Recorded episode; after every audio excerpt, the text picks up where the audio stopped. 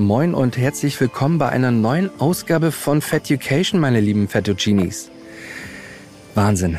Jetzt sitze ich hier auf der Terrasse und genieße meinen Ausblick und die Soundkulisse Balis.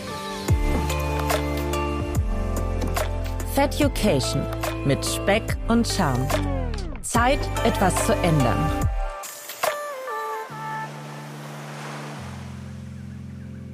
Seit längerer Zeit hatte ich den Traum, einmal auf Bali zu sein und den indonesischen Sommer genießen zu können.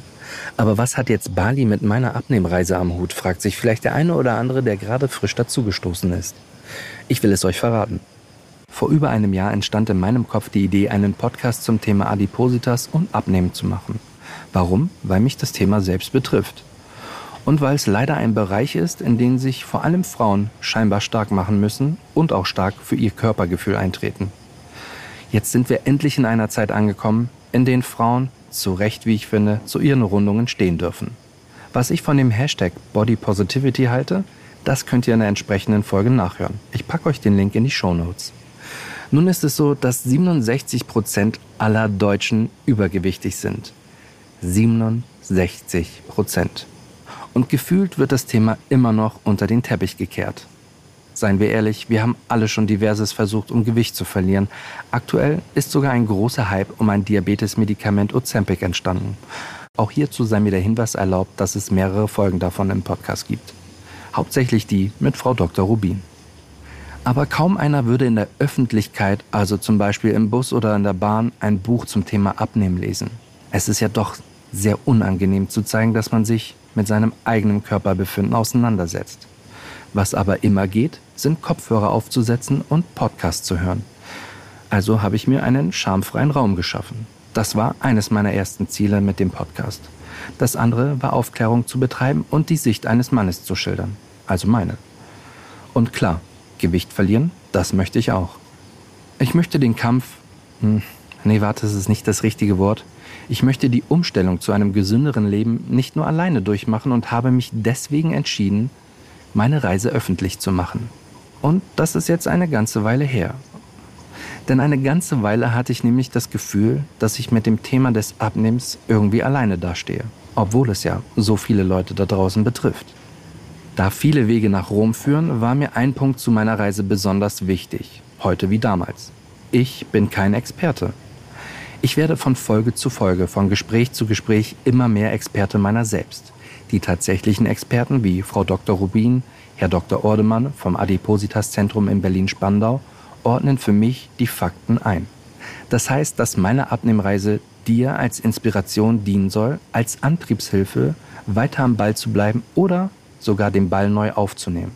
Und zu merken, hey, ich bin nicht alleine. Er hat mit denselben dornigen Chancen zu kämpfen wie ich. Ja, und Junge, wann kommst du denn jetzt endlich mal zum Punkt, was das mit Bali zu tun hat? Gleich, versprochen. Ich wurde und ich belohne mich unheimlich gerne. Das fing in meiner Kindheit schon an. Räumte ich mein Kinderzimmer schnell und ordentlich auf, bekam ich etwas. Zum Beispiel ein Eis. Oder mehr Zeit vom Fernseher. Schrieb ich in der Schule gute Noten? Kam weniger oft vor? Wurde ich auch mit etwas belohnt, was ich mir gewünscht hatte. Und zu guter Letzt, nimmst du ab, steht dir die Welt offen in fast jeder Hinsicht. Ich glaube, das Prinzip ist jetzt an dieser Stelle ziemlich klar geworden. Nimmst du ab, darfst du nach Bali fliegen. Und nein, das hat mir natürlich keiner vorher verboten, nach Bali zu fliegen, aber ich habe mir Bali an mein Gewicht gebunden. Und Anfang Februar hatte ich mir ein recht ambitioniertes Ziel gesetzt. Ich wollte 26 Kilo in fünf Monaten abnehmen. Jetzt kommt der Aufschrei, hey, ja, das ist doch locker machbar, schaffen viele.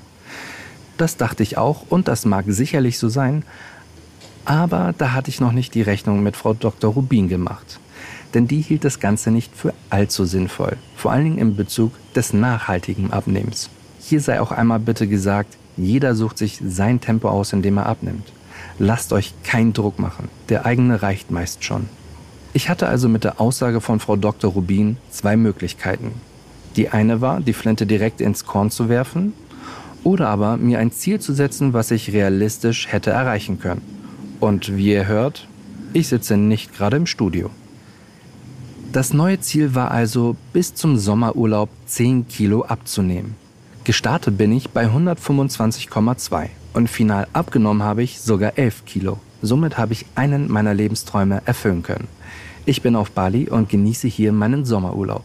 Etwas mehr als fünf Monate sind um und ich habe einiges ausprobiert. Zu guter Letzt habe ich eine Woche lang eine Saftkur gemacht.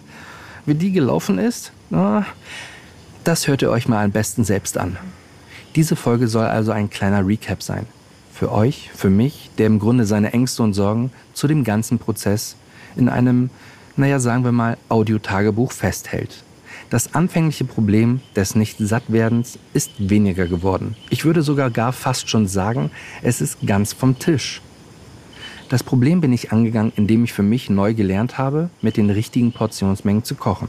Geholfen dabei haben mir diverse Kochboxen von HelloFresh.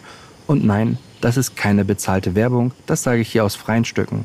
Aber hey, falls einer von euch da draußen zuhören sollte, der bei HelloFresh arbeitet, feel free to pay. Und auch mein Bauch sagt mir mittlerweile, wann ich wirklich satt bin. Und hier ist das Zauberwort Zeit. Sich Zeit zu nehmen beim Essen und nicht einfach alles in sich reinzuschaufeln. Ab und an sind allerdings meine Augen meist hungriger und das verführt mich dann doch an der einen oder anderen Stelle, den Teller mal etwas voller zu machen. Aber manchmal ist das auch in Ordnung und dann sollte man auch bitte alles ohne schlechtes Gewissen genießen dürfen. Bei einem gesünderen Umgang mit Essen sollte es in den meisten Fällen eben nicht darum gehen, auf etwas zu verzichten, sondern für sich einen gesünderen Weg zu finden, mit den entsprechenden Lebensmitteln umzugehen. Wie oft sind meine Diätversuche am Ende gescheitert, weil ich viel zu viele Heißhungerattacken hatte oder einfach aus Langeweile wieder anfing zu essen. Letzteres beschäftigt mich immer noch und wird nach der Sommerpause auf jeden Fall vertieft werden. Und Trinken ist auch so ein Thema, was ich nicht so richtig perfekt beherrsche. Es ist banal, das jetzt zu sagen, aber viel trinken hilft viel. Ich bin ein Kandidat, der immer was mit Geschmack braucht. Und da haben sich tatsächlich die Produkte wie Instick oder die Sirups von More Nutrition sehr bezahlt gemacht. Und auch hier keine Werbung, ich habe das alles selbst bezahlt. Das gilt im Übrigen für alle Produkte, die ich getestet habe. Zu ein paar anderen Produkten habe ich auch ein Posting auf Instagram gemacht. Schaut gerne mal vorbei. Was auch sehr gut geholfen hat, war die Ernährungsberatung bei Frau Doberstein. Sie hat sich sehr gut auf mein Leben eingestellt und mir entsprechendes Werkzeug an die Hand gegeben, um zu meinem Ziel zu kommen. Ich zum Beispiel bin nicht der Kandidat, der alles trackt. Daher hat sie mir gezeigt, wie ich mit meinen Händen abschätzen kann, wie viel Gewicht es ist und somit wie viel Kalorien ich zu mir nehme. Ein weiteres Beispiel, meine Nachmittagscola. Die trank ich in den meisten Fällen, um wieder Energie zu tanken. Die hat allerdings nicht allzu lange angehalten, also griff ich zu vielen anderen Sachen, die meisten nicht gerade gesund gewesen sind. Und damit kam das Thema Meal Prepping auf den Tisch. Hierzu muss ich sagen, haben mir auch die Kochboxen sehr gut geholfen. Denn sie haben mir zum einen Zeit gespart, einkaufen gehen zu müssen und zum anderen musste ich mir weniger eine große Platte darüber machen, was ich an den entsprechenden Tagen zu Abend esse. Ich glaube nämlich, dass wenn ich in den letzten fünf Monaten wirklich einkaufen gegangen wäre, höchstwahrscheinlich auch Süßigkeiten wieder in der Süßigkeiten-Schublade gelandet wären. Im Übrigen, wem die Kochboxen zu teuer sind, und das kann ich mittlerweile sehr gut verstehen nach fünf Monaten, kann ich auf jeden Fall empfehlen, sich die Lebensmittel beispielsweise liefern zu lassen. Das funktioniert zum Beispiel sehr gut mit der Rewe-App, wo man auch sogar im Übrigen nach Rezepten einkaufen kann. Also eine ganz klare Empfehlung. Aber zurück zum Meal Prepping-Thema. Frau Doberstein sagte mir, dass ich mir doch für den Nachmittag einfach eine eiweißhaltige Speise vorbereiten soll. Die sah bei mir aus in Form von Joghurts oder hauptsächlich in Skirs. Die habe ich mir mit Junkie-Pulver gepimpt für den Geschmack und mit frischem Obst wie Heidelbeeren oder zuckerfreien Cornflakes abgerundet. Das hat nicht nur ordentlich Energie geliefert für den Nachmittag, damit war auch das Nachmittagshüngerchen Geschichte. Und jetzt sind wir beim Sport. In der dritten Folge habe ich mich an den Klassiker gewagt. Ich bin mit meiner lieben Arbeitskollegin Valeria ins Fitnessstudio gegangen und, naja, sagen wir es mal so, ich habe mich nicht gerade mit Ruhm bekleckert, um es freundlich zu sagen. Hashtag Atemnot. Sport ist wichtig beim Abnehmen, gar keine Frage. Aber auch nicht alles.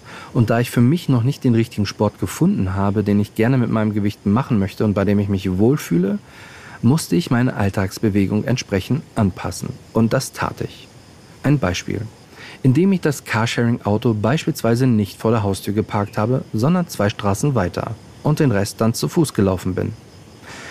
Im Büro habe ich meist keine Kanne Wasser vor mir stehen, sondern ein Glas.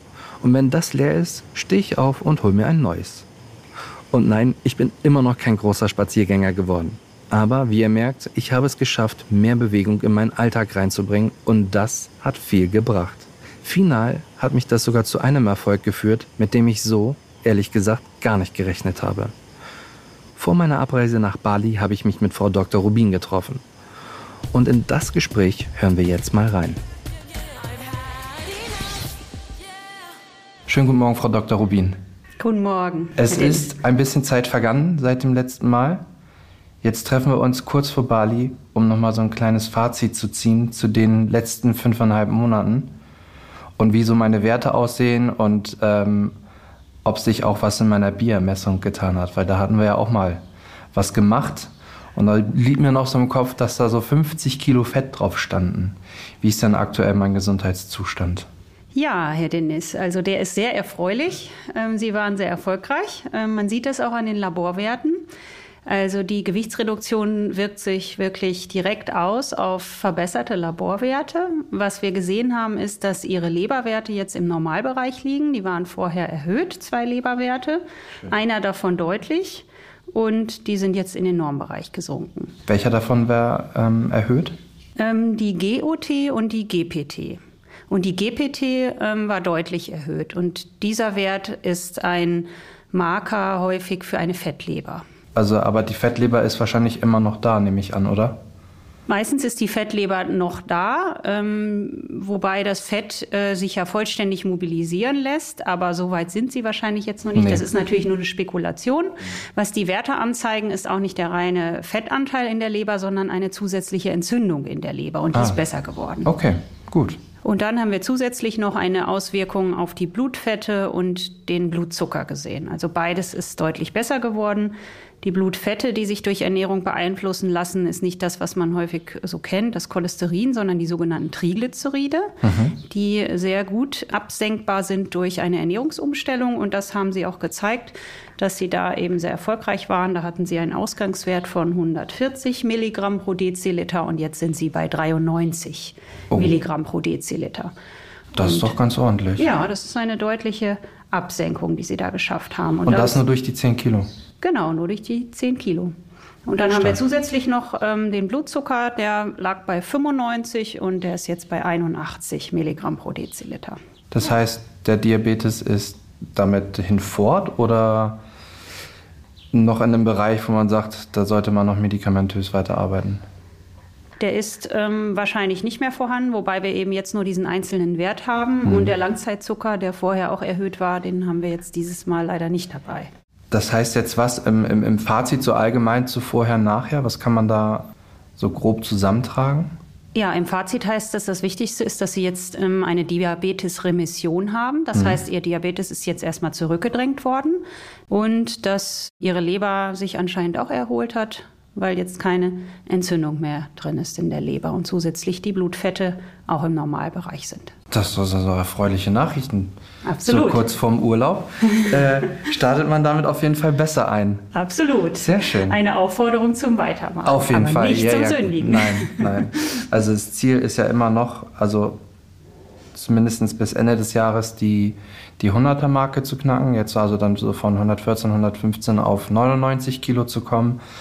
Und wenn das geschafft ist, ist es wahrscheinlich eh nur noch ein Kinderspiel bis zu den 80 Kilo und dann ist ja das finale Ziel erreicht, zumindest für mich. Und ich glaube, damit sollte ich auch mit meinem BMI in einem Bereich liegen, der vielleicht nur noch gelb ist und nicht mehr rot. Genau, das würde auch absolut erstmal ausreichen. Aber man darf sich die Ziele auch nicht zu ambitioniert stecken, damit man nicht zu viele Rückschläge erleidet. Nein, auf keinen und Fall. Und deshalb würde ich auch immer realistisch bleiben und ja. nicht mehr als ein halbes Kilo pro Woche anstreben zur Gewichtsreduktion. Prima. Ja, vielen Dank dafür. Ja, der Diabetes ist also stillgelegt. Und für alle, die sich jetzt fragen, nimmst du denn auch noch weiterhin Ozempic? Die Antwort ist ja. Auch wenn jetzt der Diabetes stillgelegt ist, soll ich das Medikament noch so lange nehmen, bis ich nichts mehr habe. Erst nachdem das Mittel aus dem Blutkreislauf raus ist und das dauert circa vier bis sechs Wochen, sollte man erneut einen Bluttest machen lassen, um dann ein finales Ergebnis zu erhalten. Es fühlt sich krass an zu wissen, dass schon mit dem Gewichtsverlust von 11 Kilo solch ein großer Impact gelegt werden kann. Und das motiviert mich, weiter am Ball zu bleiben und meine Abläufe jetzt erst richtig festzuziehen. Meine lieben Fettuccinis, ich möchte euch die Soundkulisse Balis nicht länger zumuten.